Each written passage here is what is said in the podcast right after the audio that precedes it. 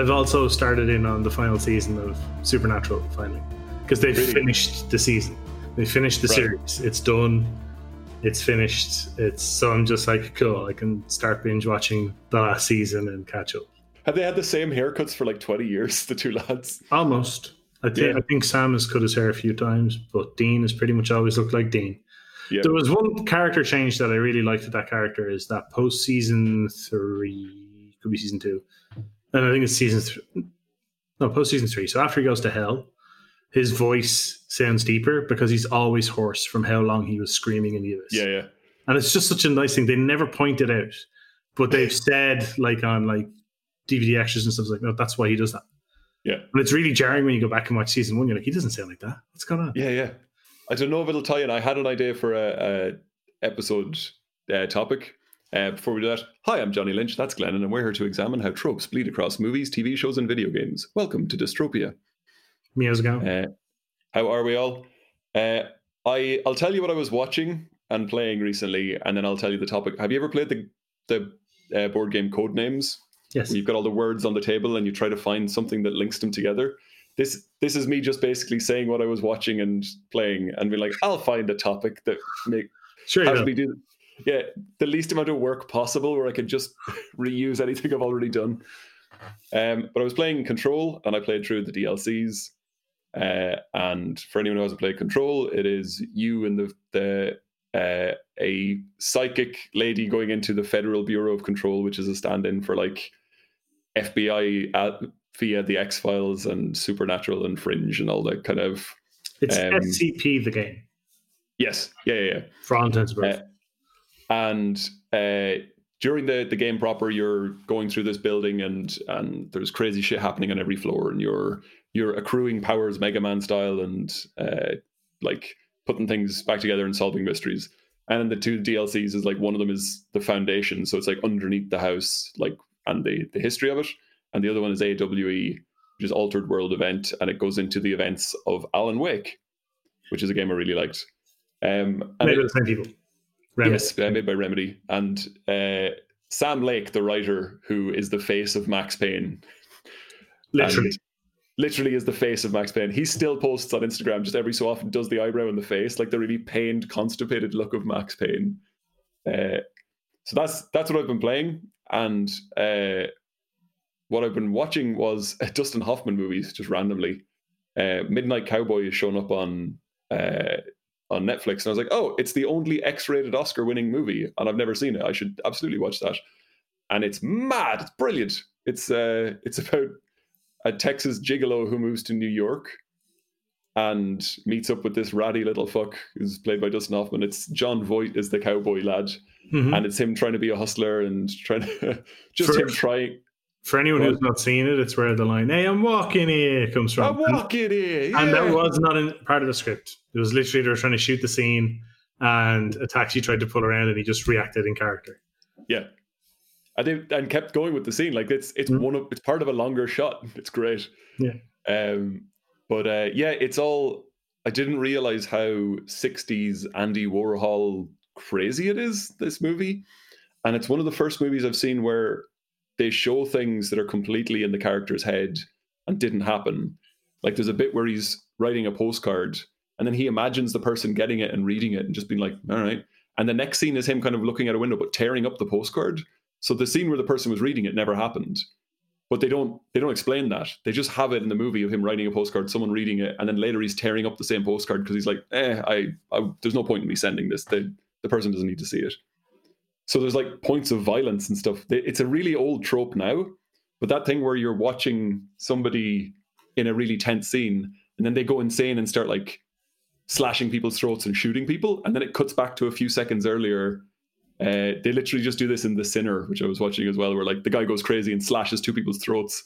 And then it cuts back to like the altercation he was having. He's like, "You're going to do something? You're going to do something?" And he's like, "I'm going to walk away." My Uh, favorite one is in um, Total Recall. no shit. The name's just disappeared out of my head now.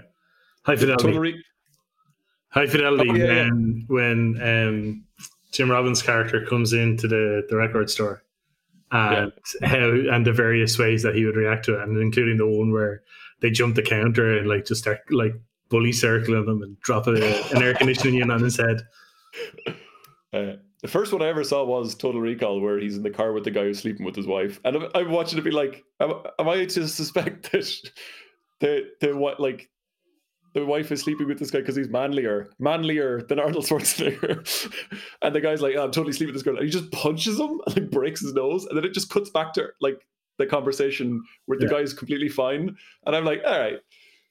But uh, uh But that's literally to make you doubt the rest of the film. Yeah, yeah absolutely. So um, but they, that actually has a purpose beyond just the character is pissed off. So but they do it two or three times in Midnight Cowboy to the point that at the very end he gets angry at someone uh, and like enacts violence on him, and then it cuts to another scene. And in my mind, I'm like, clearly that's just another one of those little things. And then, like, I was reading trivia afterwards, and I was like, that really weird part where he murdered someone. I was like, I don't think that happened, man. Like, that's that's really not supposed to be real. And they're like, maybe. And I was like, oh shit, is is there a murder halfway through that movie? Jesus Christ. Um. Uh, so I watched that, and then I watched The Graduate last night, uh, because again, I'd never seen it. Okay. Um, I just was on a Dustin Hoffman binge, and I I'm now of the opinion that Dustin Hoffman's most famous scenes were not planned.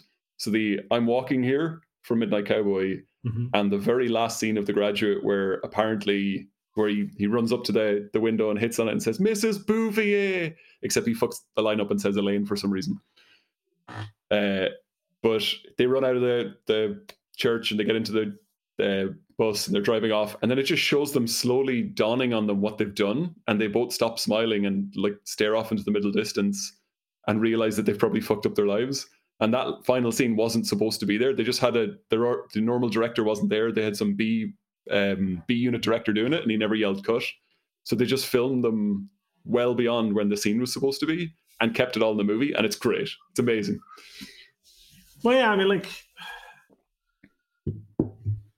there's a, there's some actors who work incredibly well with improv. There's some actors who can't. There's some directors that trust their crew yeah. to be able to pull it off, and there's others where everything is like incredibly like rigid. Yep. Like famously, Stanley Kubrick was a prick. Yeah. I don't need to explain that any further. He just was a no. prick. I mean, like he, he doesn't excuse anything that he did to his actors. Same for Hitchcock. So you know, if you if you don't know about Kubrick and Hitchcock, but you're you don't you're not arsed, uh, looking it up. Watch Ex Machina because Oscar Isaacs is just playing Kubrick. Yep. He's yep. he's got the beard and everything, and he's like, yeah, I just basically went. I want to be. Everyone sees me as a genius, but I'm a cunt. Yeah. Um, um, and yeah, that's like those are the, the directors that are shitheads. The um so here's my re- here's my real tenuous topic then for the okay. For the go on, go on. So watching The Graduate for the first time, having never seen it before, uh, mm-hmm. uh, the topic is passing the torch, which is something that happens within movies. Like, you know, the the old master is dying and gives the weapon to the young samurai or something like that. Okay. But I I realized that uh, Tom Cruise was just playing Dustin Hoffman for like the first part of his career. In in The Graduate, Dustin Hoffman's character is a track and field star, so runs a bunch of times in the movie and looks really good doing it. He wears suits that I swear I've seen Tom Cruise wearing. And there's a bit where he gets out of a pool and just puts on a white shirt and like his speedos and walks around and is exactly the the thing from Risky Business. Like he's literally wearing the outfit from Risky Business. And I just kept looking at it going, Tom Cruise 100% wanted to be Dustin Hoffman.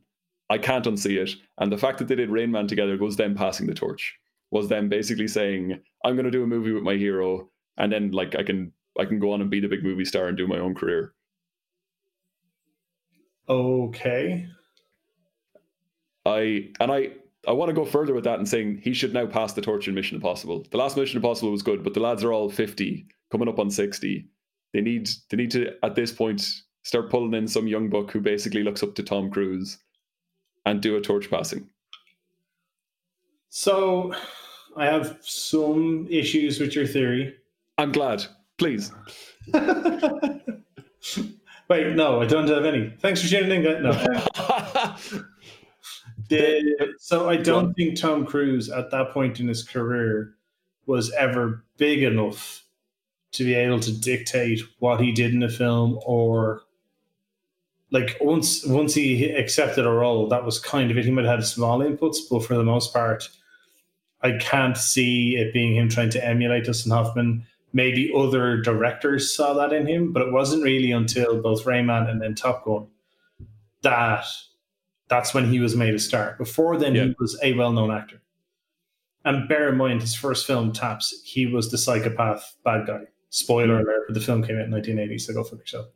Um, the the um, I don't know. I, I saw a load of la- later Tom Cruise stuff in The Graduate, and like he's still running in his movies. I was like, I I see so few people running movies. It has to be something to do with this.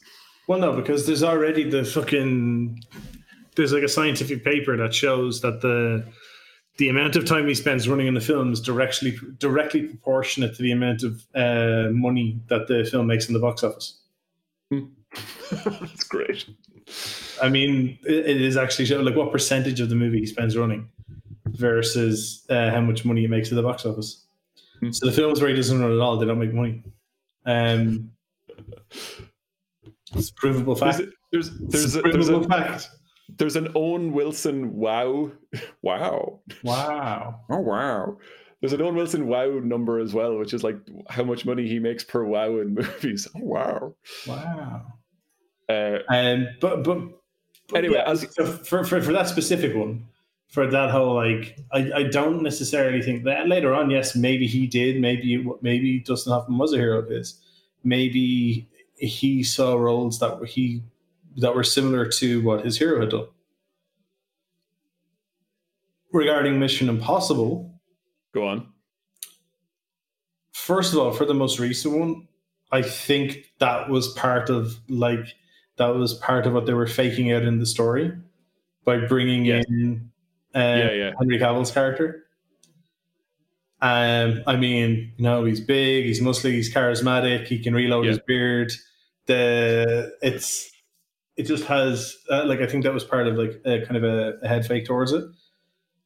One thing I do like about the most recent Mission Impossible films, and I think all of them are good except the second one, but, but um, the John Woo one just never landed for me. It's too it's too ridiculous, and the stunts don't have any weight or tension to them. Yeah, kind of the thing. It's like like the bit in the most no no no in, in number five in Rogue Nation where he goes into the water and he has to like get into the like the fucking the air gapped facility to basically like steal the data. Yeah. And like when he goes into the water, like you know it's good when you suddenly realize you're involuntarily holding your breath while watching. Yeah, yeah. Like that's that's getting you like tense while you're watching it. But what I really like about the the recent ones, and I have to say like props to Cruise on that is he made no attempt whatsoever to hide the fact that he's aging. Yeah, that is, which is that's that's why yeah. the, the passing the torch fake out work because you're like, oh, they're starting a new crew, they're starting all this stuff because, like, that's it. These these are some old like it looks it looks a bit Top Gear at this stage. Like you've seen Simon Pegg in the background with his leather jacket on. You're like, these lads are getting a bit old, a bit long in the tooth for this now. Yeah, yeah, no, well, like I, I can understand that. I'm I'm not sure who's in the next one. They've already cast some of the people for the next one, um, because Christopher McQuarrie is still doing them now. Yeah, um, that's the director. Uh, Fallout, Future. So, Mission Impossible. Um, yeah, so Fallout was six, seven, and eight are still going. Like they're like they're one developed storyline that's still going. Right. And um, Simon Pegg is definitely back. Right. Um, your man who played Kittredge in the first film is back for the next two. Um, the White Widow, she's coming back. Right, the right. Who's Max's daughter? So Max, who's the arms dealer from the first film, and the daughter shows up what? in. It's six. like Resident. It's like Resident Evil. They're just pulling back all these ancient characters. They're like, ah, it's fine. We'll pull these guys in. Um. Then yeah, there's a like there's a bunch more people who are like announced as being in the next one or next two. Right. Um, so it's it's it's one of those things where it's like, yeah, they're still going, but I don't see anyone there who they could be setting up as the person that they're going to pass it off to. You know mm-hmm. what I mean? Um, There's because there's a even- couple roles where it's like, yes, this character is there. Oh, like the character is there, or the character is just marked as TBA, Yeah. that type of thing. So Uh, but in in movie or in media, uh, that was me. That was me just trying to think of one that was like it struck me that was one that like was the real life example nearly. In media, it'd be something like in the new Star Wars uh, movies where like Rey and Luke Skywalker spend a whole movie like working together, and it's similar to the Luke Skywalker and Yoda thing, where it's like that they're training the person to pass the torch, and they do the funny bit of her giving him the lightsaber and him fucking it away and him messing with her. It's like when you go to a rabbi, he has to turn you down three or four times before you join the religion. Actually, maybe uh, I'm looking at it there. at The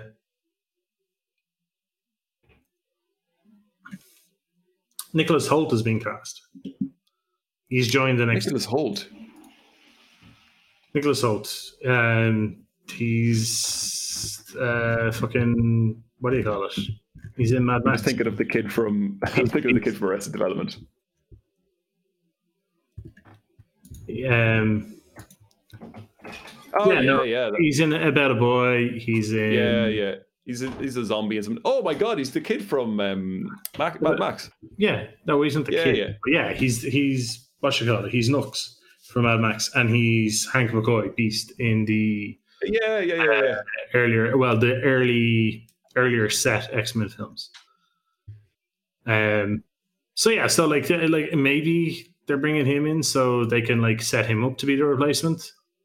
I'd go with that. Because I mean, either way, uh, what's his name gets the say on it. Uh, Cruise gets the say on it because he owns it. Yeah, yeah, hundred percent. It is his franchise. Uh, yes, I like Nicholas Hoult.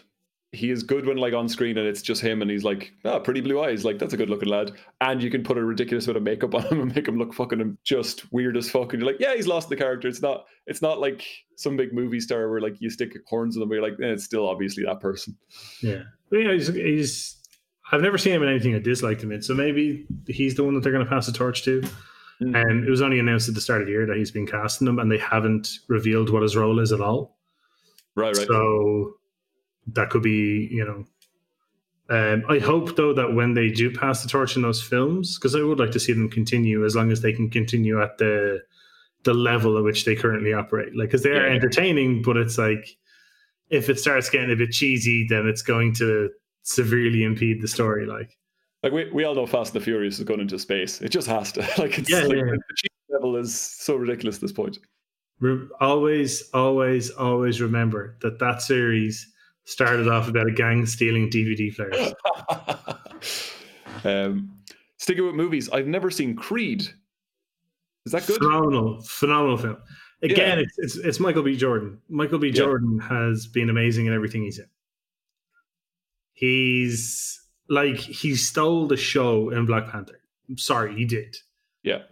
Um, he's it- the only character that you ever feel bad about in well until maybe the end of season five with Bubbles.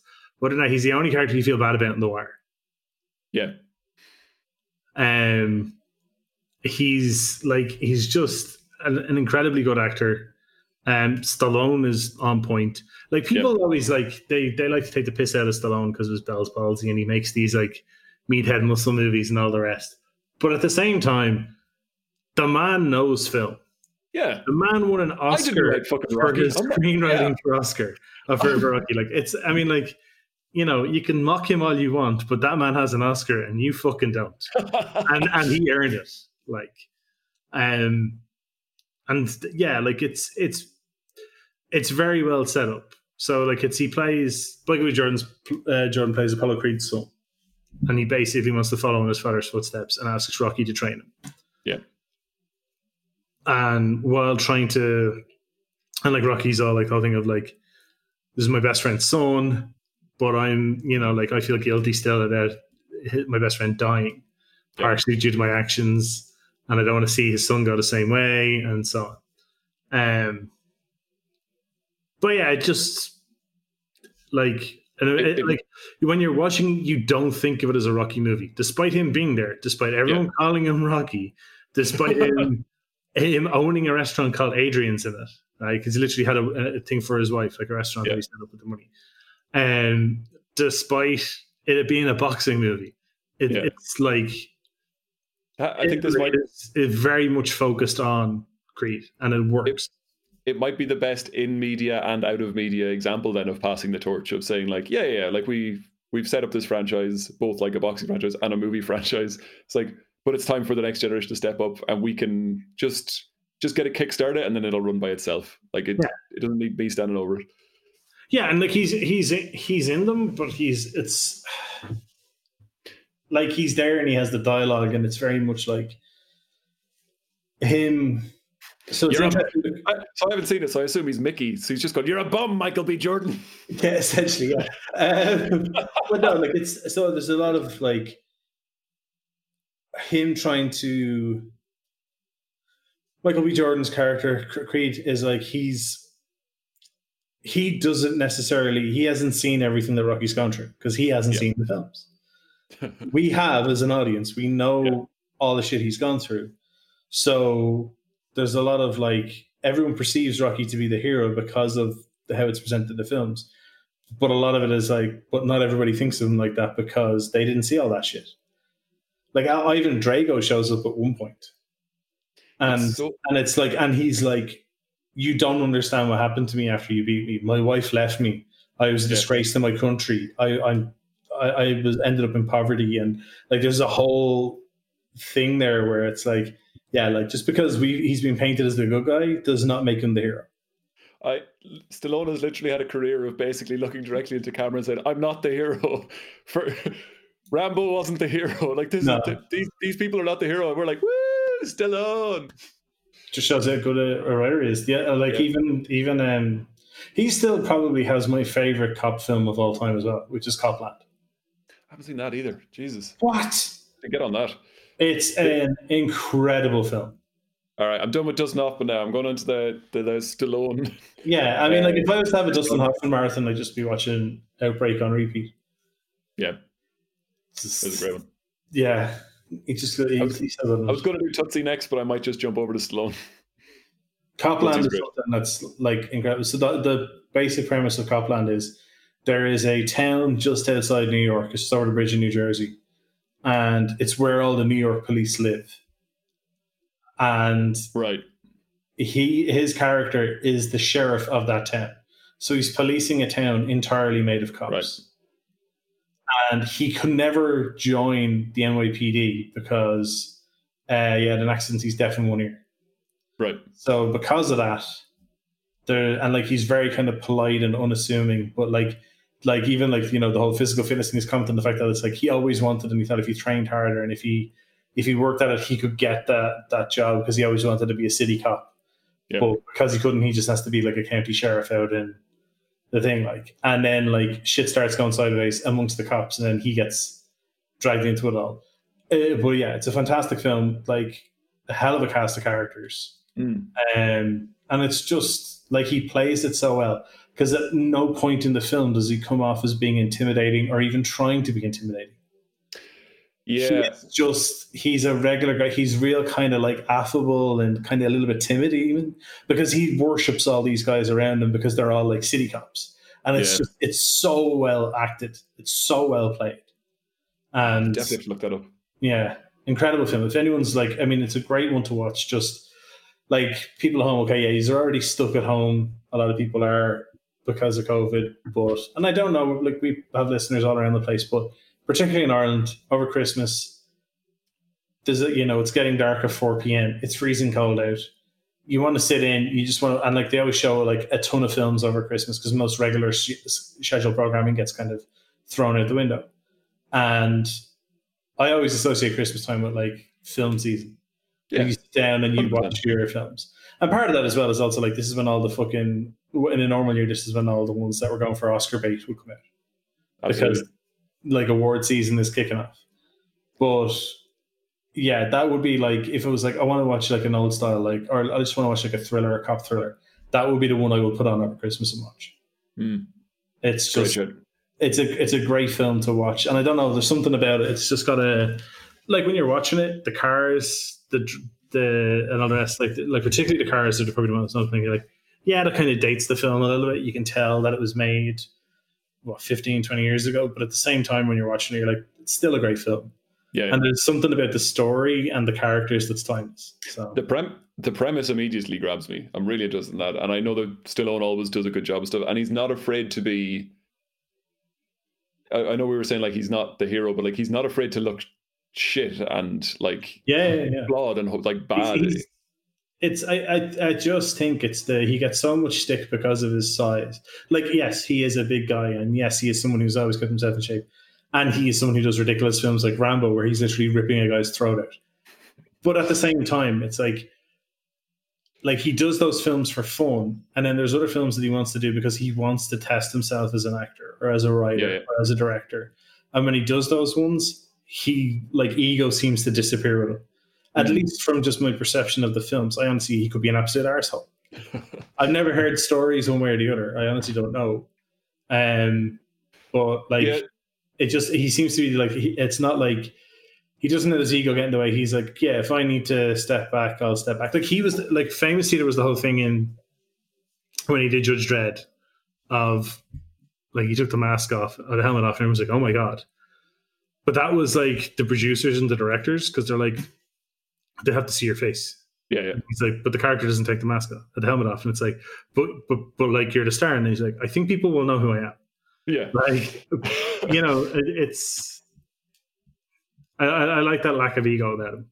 Yeah. It's just a shame other people have it about him. They have the ego for him, and he's like, I don't need you doing it on my behalf. like this is fine.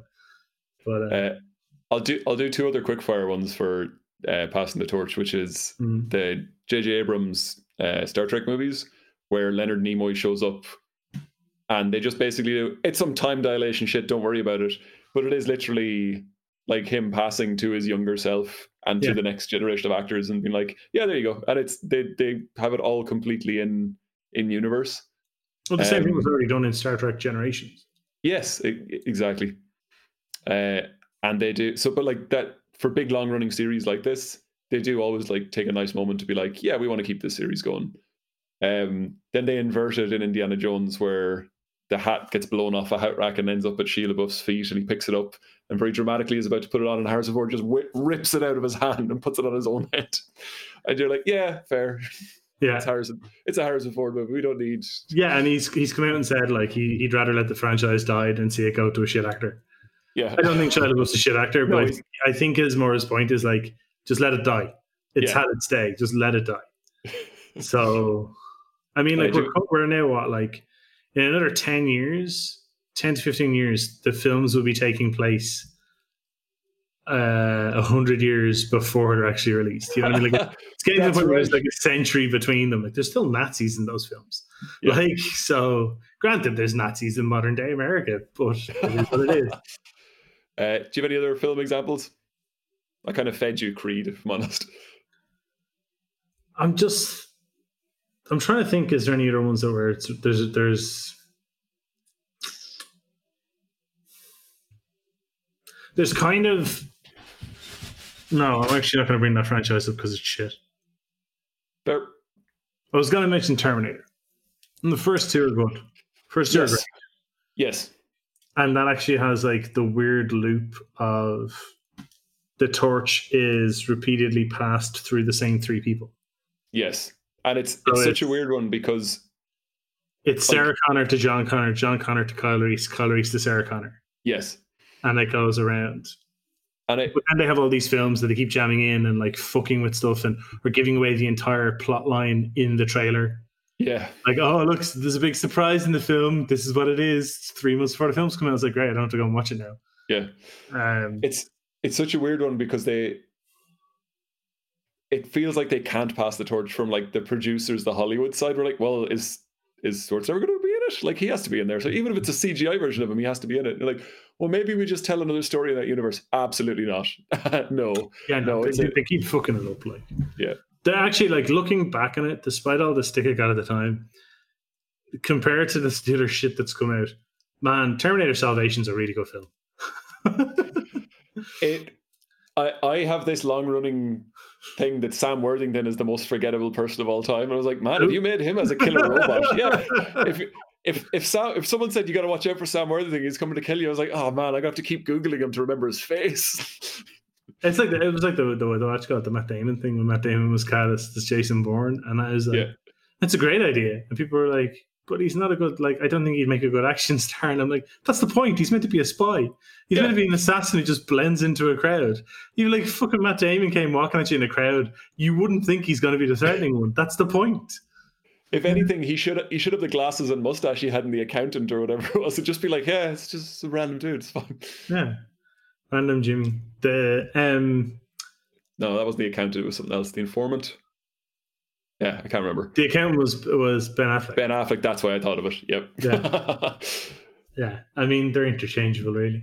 And um, For games, the reason that made me think of it was playing Control and uh, functionally them passing the torch of the Alan Wake the storyline. or passing the gun at Oh, the no, start of the so game.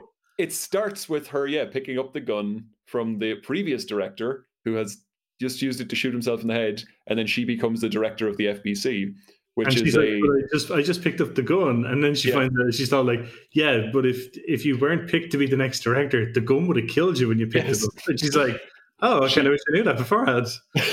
she was appointed by the board, and the board is an alien intelligence that seems to inhabit an inverted pyramid that talks to you seemingly in concepts more so than actual language, Yes, uh, which is very strange. But so the the whole game starts with a passing of the torch, which is the you know by giving you this ex- functionally Excalibur. In fact, it's mentioned as Excalibur in the game. yeah, it Uh, takes on the form whatever is most appropriate to the time and place. Yeah. So you she gets it and becomes the chosen one and everything like that.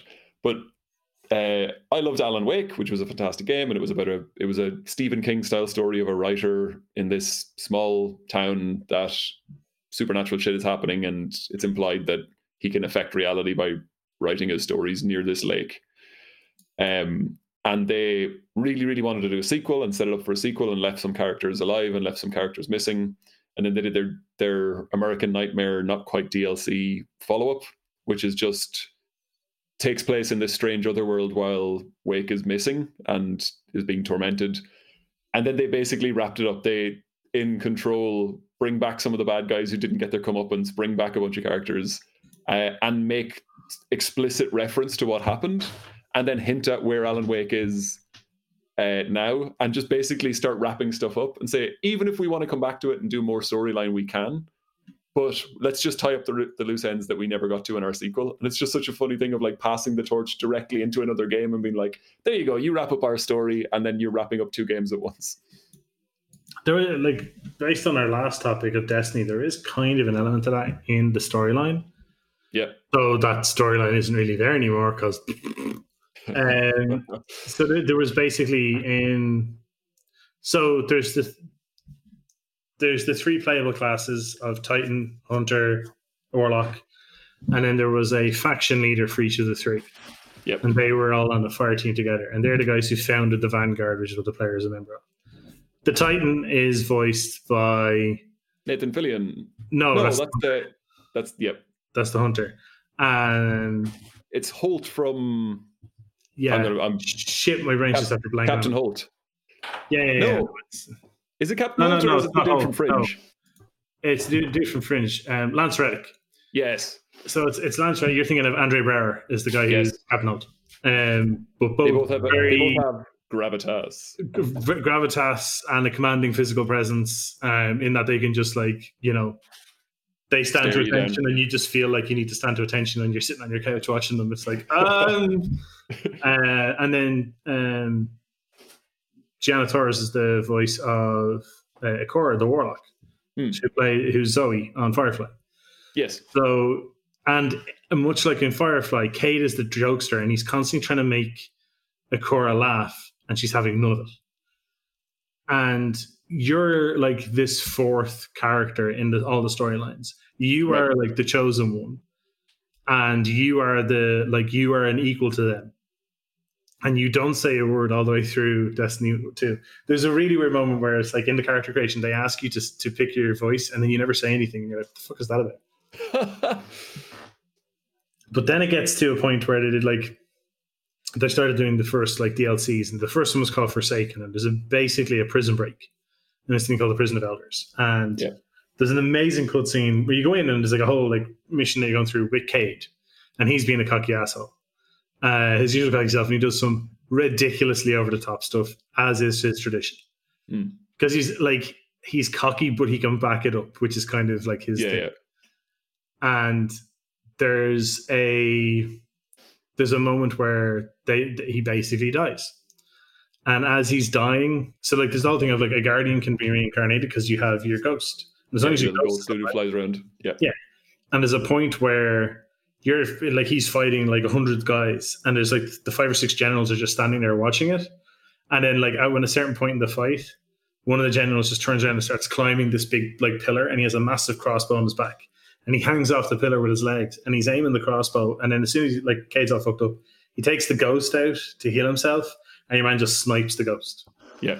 and then like Cayde's like, right, well, I'm coming home. Like he literally looks at his gun, which is named after a friend, like uh, it's colleagues, and he's like, I'm coming home, and he just starts like trying to go through them all, um, and he gets killed, and then that's the start of the campaign for this DLC, and the DLC is tracking down the guys who killed him, but there's a whole series of missions where Cayde has left a bunch of stashes around the solar system.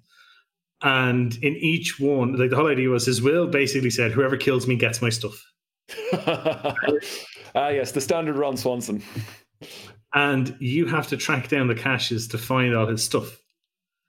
Um, though you're not the one who killed him, but you're like, Right. you know, and, and the, actually the first time your character speaks, and bear in mind, this is like a year after the game is shipped on PC, two years after shipped on console, and Right. like he gets killed, and they're at, they're at the at his funeral, and like is his casket with the flag over it, and there's a whole- like your man um, uh, uh, Zavala, Lance Reddick's character is like, no, we're not going after him.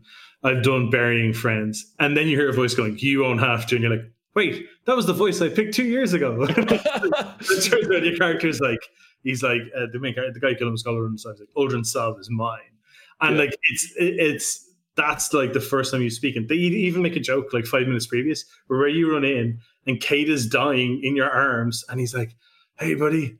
Uh, speeches as usual, typical, and you're just like, your character said anything.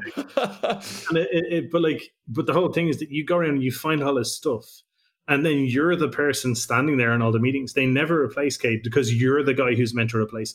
Him. right, right. So they literally like the, in the first game and in the first year, year and a half of the second game, they're like, "This is the commanding inner circle, and you're Yeah. working for them." And then one of them dies, you avenge him, and they don't replace him because you're there Yep. and it's it's a it's a weird thing because like a lot of long term online games, World of Warcraft, that type of thing. There's all these characters, and the storyline is happening with all them, and they're occasionally going, "And we need your help, champion." Yep. But it's kind of it doesn't It- quite so directly involve you as that, Yeah. and It it's not, it's a form of storytelling that's kind of kind of like really only emerging over the last four or five years. Like Yeah. MMOs were very much the territory of PC, and MMOs have kind of adapted into stuff like Destiny or uh, Division, or those kind of like more console oriented. There's no subscription, but there's a season pass, and it's more um, uh, like there's less of a heavy storyline aspect. But what they do tell with their story, they're trying to go bigger with it Mm. because it's just I think it's a like a, it's a budget and a like you know uh using your resources wisely wisely. Yep. Whereas like World of Warcraft, it's like better go into the money pit so we can go make whatever. Well, at least for the first like eight or ten years of that game. So I'm kind of it's an interesting thing to see. Whereas like a lot of in WoW, a lot of the story happens around you. Yeah, Uh, yeah, yeah. In Destiny and the Division, a lot of the story happens directly because you did something. Yep. In WoW, it's like, yes, I did something. I did it. And you're standing there in the middle of a crowd of 25 people. And it's like, yes, you're Yeah. all the hero. Well done. Yeah, you're 25 people who all did the same mission while two planets crash together above your head. You're like, it's me. It's all about me. It's like, it's really Yeah, yeah. There was literally a cutscene in, in at the end of the not the last expansion, the one before it, where you see them like pulling the spirit of a of a of a planetary titan out of the center of a planet. And it, but meanwhile, like, and this is after you've had a fight with like 24 of your pals in a little throne room, and it's like, yeah, I mean, the scale feels a bit weird here. So, Meanwhile, you're chasing snakes around a temple, be like, ah. Yeah, and like it's the, it's the whole like how do you blend the RPG and the online stuff? Because single player RPGs they can very much make it as you are the character, you are Yeah, the yeah. Dovahkiin, you are the whatever, and transfer like there's not necessarily a passing of the torch in a lot of them. It's more like you are prophesized that you would return or you would Yeah, yeah. come, but like the I was I was thinking of how the passing of the torch, specifically in games, is doing. It's either an inciting incident, like oh your father's killed, and then you find his Assassin's Creed gear, and you're like oh like I I need to learn about my father, or it's the end of a tutorial where they bring you all the way along, and then like that one of the main characters dies, and you step in and you realize that like now this is the start of the real game. I'm a few hours in, uh, Yeah. but there's a couple of games where it can happen multiple times. So Rogue Legacy and a Cult Simulator yeah are games where they use the extra life mechanic or the, the next game mechanic to basically be like, eh, it's whatever happened last time. You're just picking it up again. yeah So Rogue Legacy is the little ro- literally roguelike where you are flying through the game, but as soon as you die, your character is uh, a descendant of your previous character and can has certain abilities and certain equipment. Is that true? To keep going, but is basically starting again from scratch. Yeah, and then you have the um Cultist Simulator where I think it's like your first playthrough is scripted and then the second playthrough is the start of the scripted based on what happened in the Yeah.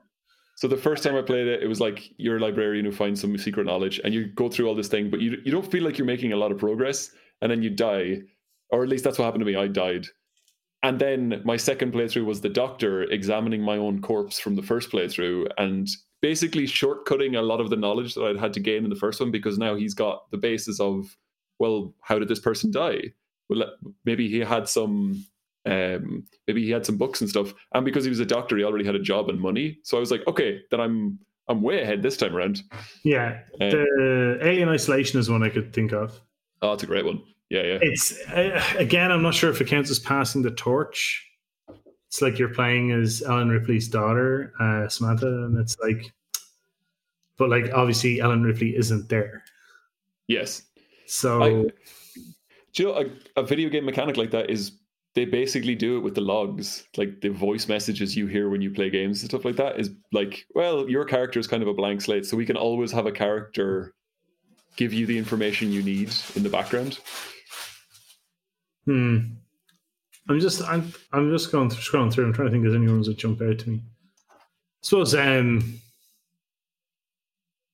transistor, the torch passes itself to you oh yeah in the That's like form of the sword. the animate talking torch that wants to. Uh, you could argue that all Zelda games is the passing of the torch, where everyone's aware of the hero of time and they're just waiting to see who it's going to be this time around. But uh, the the timeline of Zelda is so murky and weird that there's no way there's no way to know if that's even true. It could be the same guy every time. yeah. Um. What about TV shows? TV shows, I had two uh, ones where, uh, like in, in there's a episode of Smallville where um, Christopher Reeve shows up, and it's it's kind of more of a nod than anything else, but it is that kind of like the the Superman mythos is so long running that it's cool to kind of bring back an old character. Um, then there was the Battlestar Galactica reboot, and again, this happens a lot with reboots or like con- modern continuations of old stories, where the guy who played Starbuck shows up in it as a different character, but in real life, he passed the torch to uh, what's he called the actress? I can't think of her name. Uh, uh, who was playing the new Starbuck? Lelis is out there somewhere shouting her name. Well, he looks like her, so he would be. Yeah. Um. Katee Sackhoff. That's it. But the the guy who played Starbuck originally passed the cigar to her while they were in a Starbucks drinking Starbucks and put it up on Instagram. And that was him going, Here's the torch, now it's yours. And just her like chewing on it, going, Yeah. so that was a nice little moment. I'm, I'm just trying to think. Like, also, it's not a film that's out yet, but it has been confirmed that the next Spider-Man film is basically going into the multiverse thing. Oh, nice. and, and Andrew Garfield and Tobey Maguire are coming back Nice. because they're all the different universe versions of uh, Spider-Man. Did, So did there you, will be an element of that in that, I imagine. did you ever see the Ninja Turtles uh, multiverse one? Mm, no. I can't remember the name of it, but they do that where like they're fighting a. Uh, it's the not the Michael Bay one, but it's the Cartoon Network 3D one where they all look a little bit more anime. Yeah. And they have to fight something that's so big that it spans universes. So they're like, all right, well then we need more we need more people. We need to actually do this. So they go back and get like the 90s cartoon version of themselves to help who show up and start doing stuff and they're like guys we need even more. So they get the black and white comic book versions of themselves who are hyper violent Yeah. yeah, they're like they're like we actually need some we need someone to do something bad here. So they get Yeah. like raphael and they're like we're going to let we're to let you off your leash for a minute. Please don't kill anyone. And he's like i'm absolutely going to kill people. I'm going to kill people right now. Yeah, like uh, for anyone who doesn't know, in the original uh, 20 issue, or 20, I think it was 20 or 24 issue run of the Teenage Mutant Ninja Turtles comic, uh, it was black and white. The only way they all looked identical except for their headbands, and not the rest of their armor. Like like all their wristbands and stuff were the same color. And the foot soldiers were not robots, nope so they were just cutting their way through humans. uh, actually in the in the jim henson movies they weren't robots either they were all kids and like one of them was sam rockwell That's true, actually. Where he's like, we got arcade games and cigarettes, and we we got a half pipe. It was totally bodacious. So it was like, cool. It's like, and then we're also going to fight for this weird religious cult. It's like, I only came here because of cigarettes. I I don't know if I agree with that. Um, the the thing that I was thinking of was like, what did I wa- watch most as a kid that had the torch passing? It was just wrestling. They just anytime a wrestler needed a break or anytime they were starting a new storyline, uh, they would do a big fucking deal about passing the torch to the next like wrestlers. Or if there was a really popular wrestler and they wanted to bring up another face character, they would have the the famous wrestler do something uh, like bring up the face character and then do a heel turn and be like, "Yes, I, The Rock, I'm the one who ran over Stone Cold Steve Austin with a limo, and I'm evil now, and I'm going to wear black clothes." Uh, and then some other new wrestlers would have to start. I remember seeing a pay per view when I was about 18 or 19, so nearly 20 years ago. And uh, it was Chris Jericho. It was early in the night. It was like the second match of the night. Because me and my friends used to do, we were like 18, 19 years old. One of the, one of my mates Aiden would basically get the pay per view, and we'd all like spend the evening over in his, drinking and just shooting the shit and watching the thing. Is just kind of like, yeah, fuck it, it's cheaper than going out, and it's it's a bit of a laugh. Yep. Um, and we were, and, but like it was unusual to see Jericho on that early in the night. Right. We're like, okay, okay, well maybe they're just easing off on him a bit, and then let like you know work a new storyline and then build back up. And this Yeah. guy comes out to fight him, and the guy is someone we've never seen before, and he's got neon green trunks and neon green pads with white trim, and his name is John Cena, and he has absolutely no gimmick Wow. and he comes out and he beats Jericho in the space of like seven minutes or something like that. We're like, oh, okay, this, this must be some new guy that they're going to bring out. And then the next time we saw Cena, he had his gimmick, and we're like, what the fuck is this? It's just so weird. His gimmick was a rapper or something originally. Yeah, I was go- I was gone at that stage. but when he first, the very first time I saw him wrestle on a pay per view, he didn't have a gimmick. He was just Oh, John Cena, and he just comes out. Nobody Yeah. knew who he was. He'd done house shows and stuff, but not the televised ones.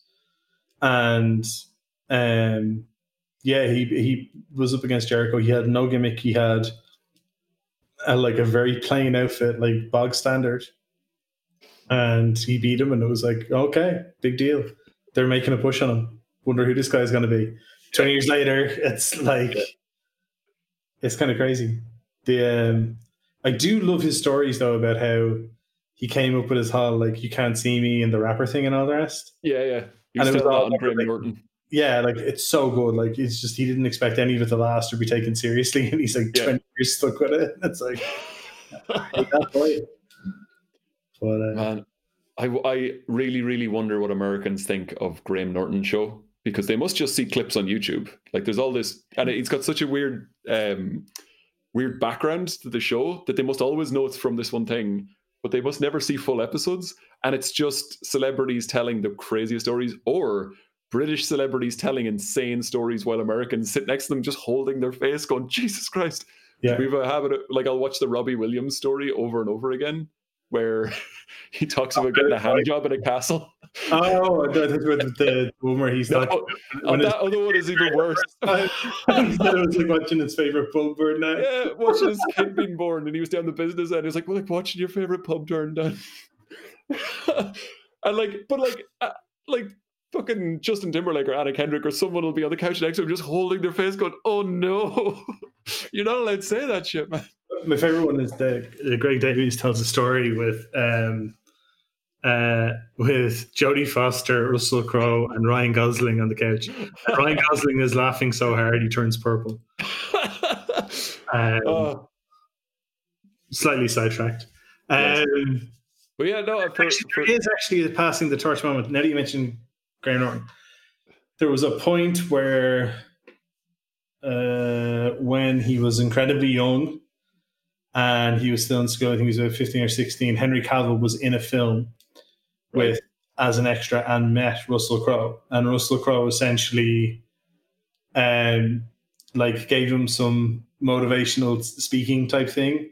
And then when they went to make like Superman, they like he went up to him and he's like, "Do you remember such and such?" And he was like, "That was you." And he's like, "Yeah, I was Fat Cavill because apparently he was a fat bastard and he's in school." right, right.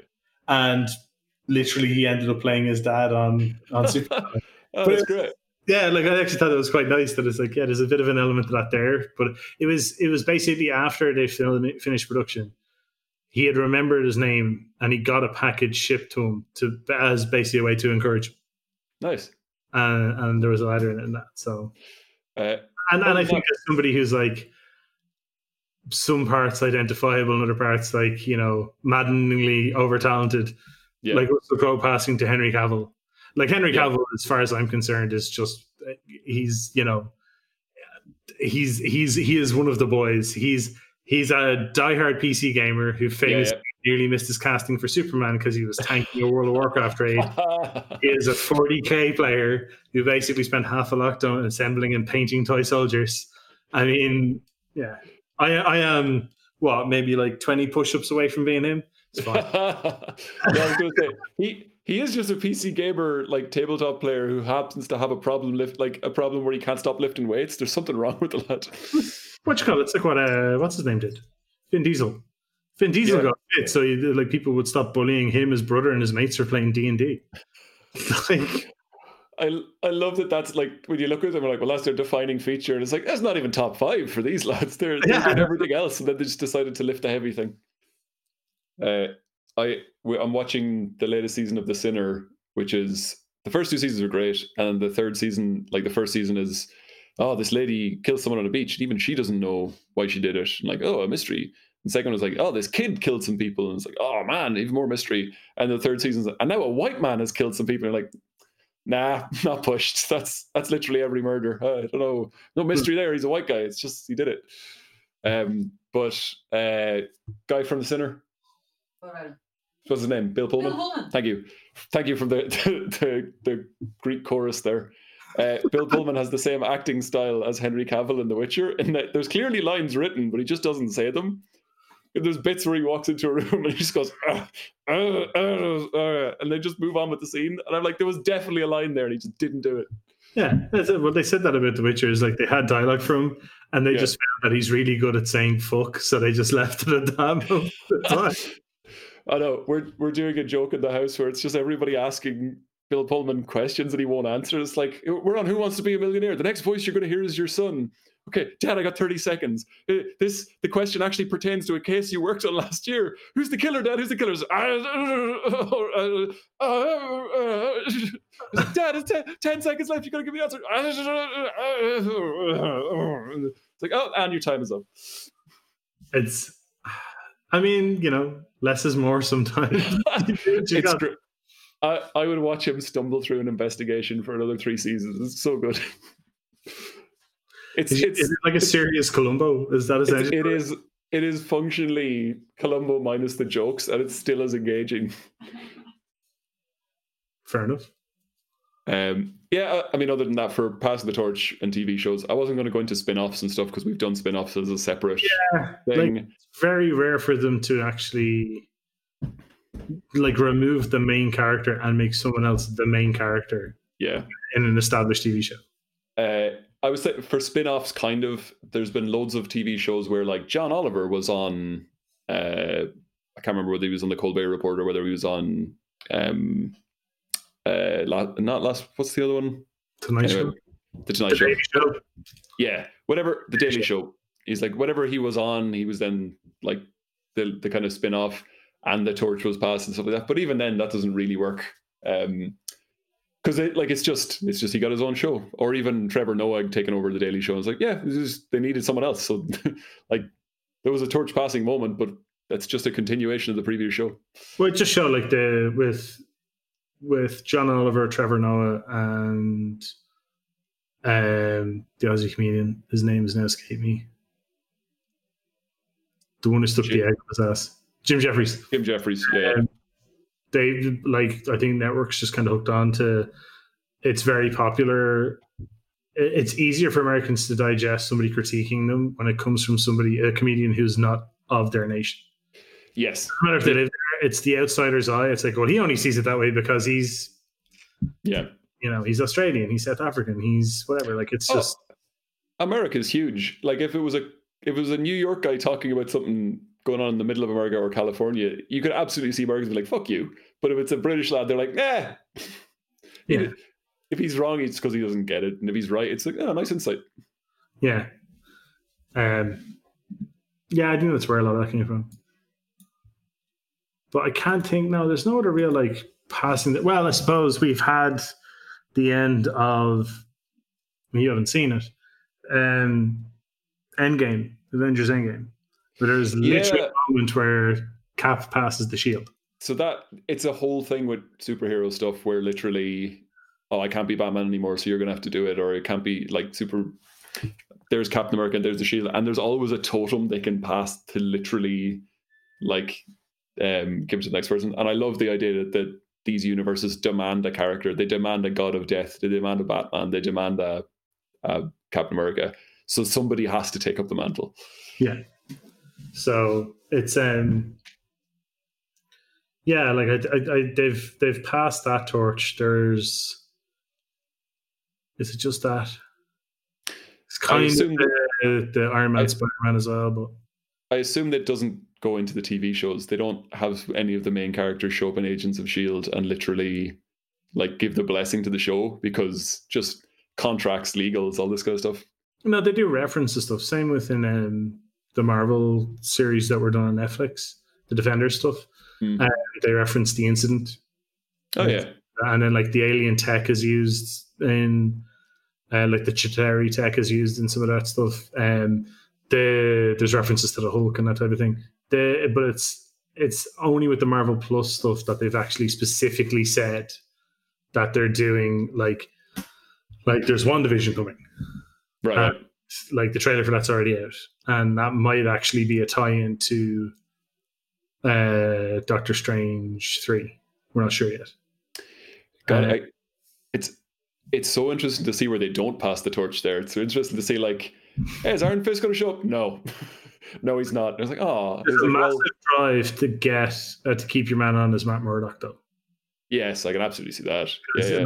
And uh, the fact that the, the one thing I love about that is he didn't realize that Matt Murdock was blind until the day before the audition. So he'd been practicing his lines, and like he was doing reads with someone, and like you know they were like, "Yeah, cool, cool." And then one of his other friends was like, "You know, I'll, I'll do some reads." He's like, "Sure," and he's like, "Stop looking at me like that." He's like, "Why?" He's like, "The character's blind," and he's like, "What?" Like, yeah, man, like you gotta like train yourself to not look at the guy, and he's like, "Oh shit." I'd argue then that he was practicing it as a completely able-bodied person, and then at the last minute took away the vision, which is the, maybe the best way to do it. Instead of saying "I'm blind," how able-bodied should I be? Is like completely. You're Yeah. fine. You're Matt Murdock. That's literally the point of Daredevil, yeah. Yeah. Um, but the yeah, there's already a call to like bring him on further, um, and like to bring him back. Yeah. Um, same for uh, Luke Cage. Yeah. That makes I sense. can't remember his first name. Colter is his second name. Mike Colter, I think he nailed it.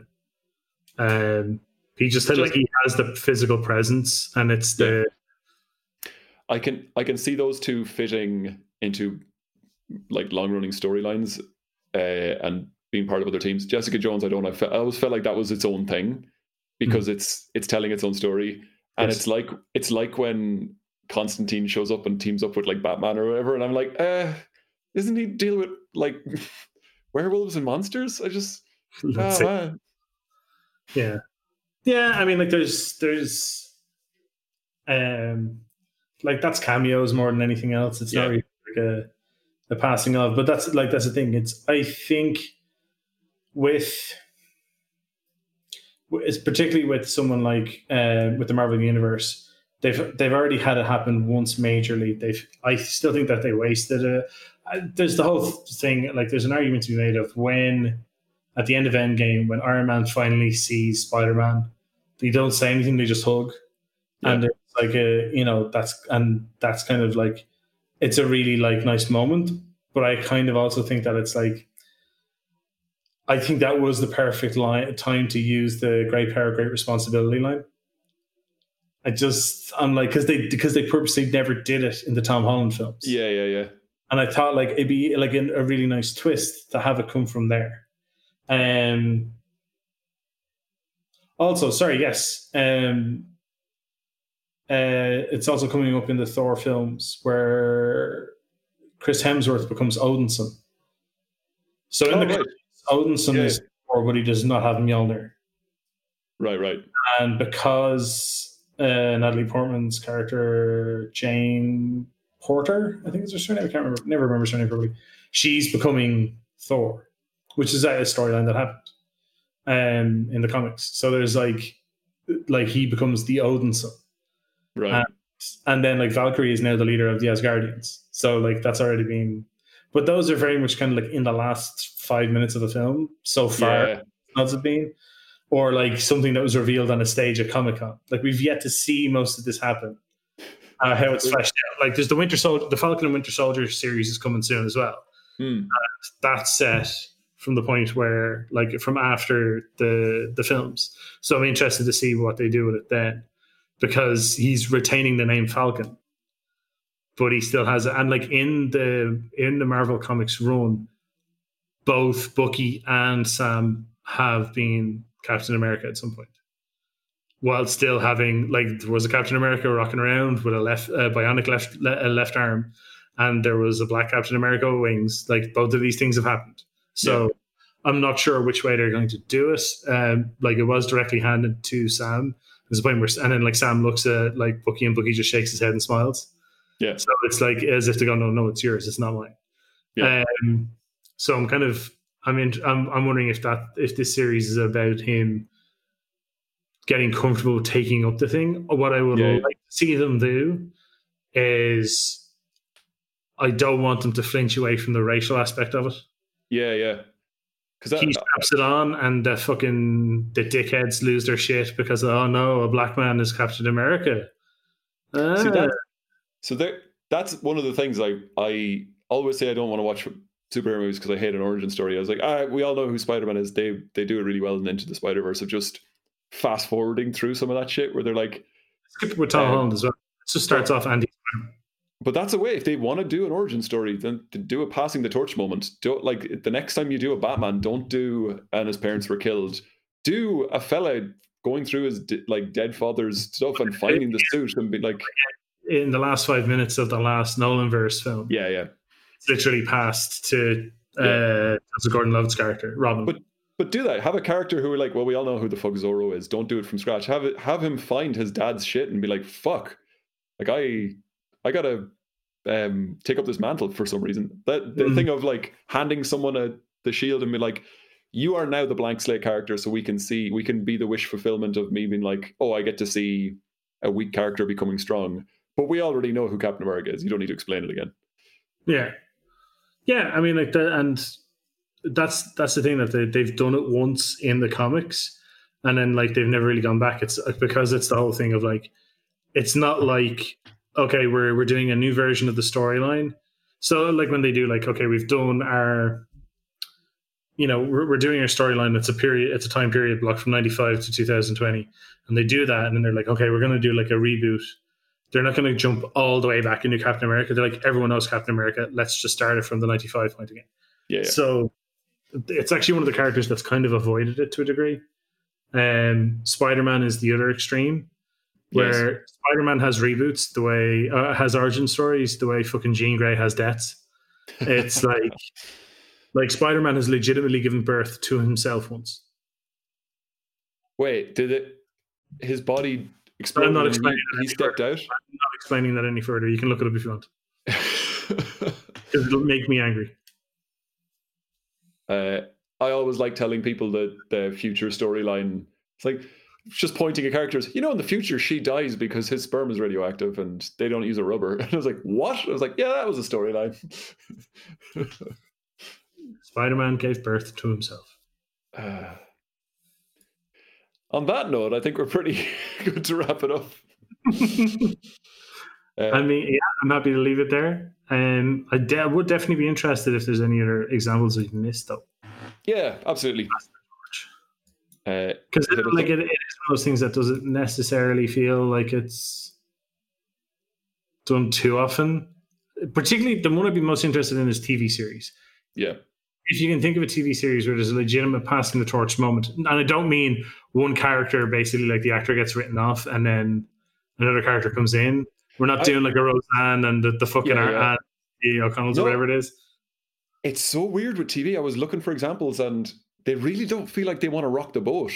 Like if someone is, if a character, if an actor is leaving, they do a heroic death, Mm. but they they they generally don't do a whole. And by the way, this is the new person who you're going to fall in love with. They just figure it out on the fly, and it's so weird. It's like, don't worry, it's the same, it's the same, it's the same. We're not we're not gonna we're not gonna change t- things too much.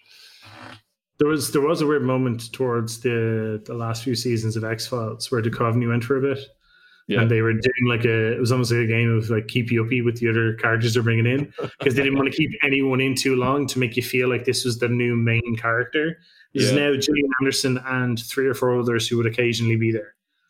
And they were like, ah, maybe this one, no, this one, you like Yeah. this one, you like this one, no, don't you? Huh, huh, what about this one? What about this one? And it's just like, okay, yeah, but like Gillian Anderson is still the main character, right? And then like Duchovny came back. yeah. Uh, They did they did the same with Scrubs, where they brought in the much younger like that- starting that class. season- uh, yeah, it's a shame that season never got filmed because it doesn't exist. Yeah, yeah. But they, Good they Christ, put terrible. they, they put them up as webisodes to be like, oh, we'll just do little episodes with the with the new cast to see which ones people's like. And it's like that's you just admitting that you don't have the confidence to put them in and like give them their own actual episodes. You're just like relegating it to random internet bullshit. It's like, hey, maybe you like them. And I was like, okay. Um, but yeah, I'd be interested to see if anyone can come up with a decent TV example of it. Yeah. Um, and if so, let us know. Also, before we wrap up, some friends of ours, we're very reluctant to actually push our own work, but I'm going to push the work of some friends. Go for it. So, music wise, uh, our friend Helmut, who did the music for this show under the name Yep. Sprinter, he has a new single out. Um, the song is called Evelyn. The art, his music name is Blood and Water. It's very like 80s electro goth Real type. nice.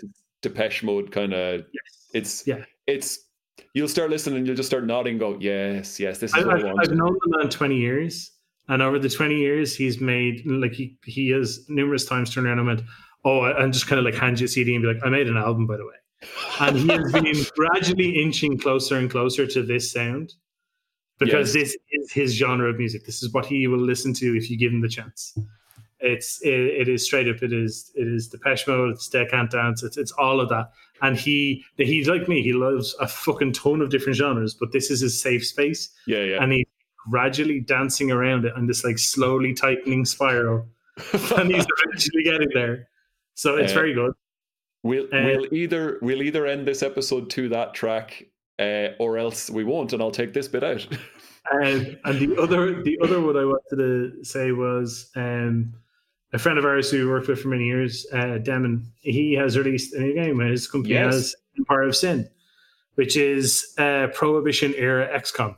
yes, it's made made with John Romero and Brenda Romero uh, of Doom fame and of other Yes. games fame. uh, Romero Um, Games is now based in Galway in Ireland, and Demon was the lead artist on the game that me and Johnny He was the art director on it, and it is a stylish. He's the art director on the game. new one, but he Yes. was he was the artist on the game we used to work on, Yes, yes, yes, and he is an, an immeasurably nice guy. Yes. Um, I've never met someone so unrelentingly positive. It's almost disconcerting in a way sometimes. What's your angle here? Yeah, any moment you're like, I'm going to turn around. He's after taking a kidney, and I didn't notice. Um, but yeah, they, uh, so Empire Sins just come out. So if you like those kind of strategy XCOM style games, it's that. But you're run, you're uh, you're running hooch in in a Prohibition era. So um, yeah, so we've like just friends of ours who are making good stuff. Uh, the the side quest heroes guys, if you're not listening, you should be. Are a video games podcast. Uh, they ha- they between them have all the new Xboxes and PlayStations and are reviewing absolutely everything to do with it. Um, and it's some real good listening. So jump on that. I'm just jealous now because they have the consoles. Um, That's the one thing in Southeast Asia, you don't really get an option. Like the, the amount that actually reach here is very limited for the first launch. Like, yeah, I, I'm not a I'm not a neophile. I'm not like a early adopter, so I generally wait for stuff to go. Like I, I don't buy games until they're usually all the DLCs are out, and I'm getting them slightly cheaper anyway. So I'm just kind of watching to see what kind of weird stuff happens. And Clive got like the very first Xbox off the line, and it was making a rattling noise, and he was like videoing it and putting it up on Twitter, and like. The, the heads of Xbox in Europe were like replying to him, and be like, "Yo, yo, we'll get that sorted." And he's like, "Am I? I might be the first person. This am I the first person with this problem?" Yeah, it's it's one thing that I think a lot of people don't remember because it seems to be six or seven years for a uh, console generation is enough for people to forget the teething problems that every console has in the first month or two. Yeah, the Gen One Xbox 360s, granted that was like 13 years ago, but the Gen One Xbox 360s having uh, the the power block just randomly catching fire or relentlessly red ringing themselves. Yeah, yeah things that happen. You wait until there's like the initial wave has been done and out the door, and you're like, cool. So the second wave, they've identified the problems and worked the fixes into the base build. Now I'll get one. Yeah. So essentially, what I'm trying to say is, if you want to buy me a console, wait till March. Um. but anyway, yes. So uh, Empire of Sin by the guys over at Romero Games, our friend Emin, who's an awesome artist, and Evelyn by Blood, Blood and Water. Yep and Side Quest Heroes. Good stuff. Cheers, everyone. Take care, guys.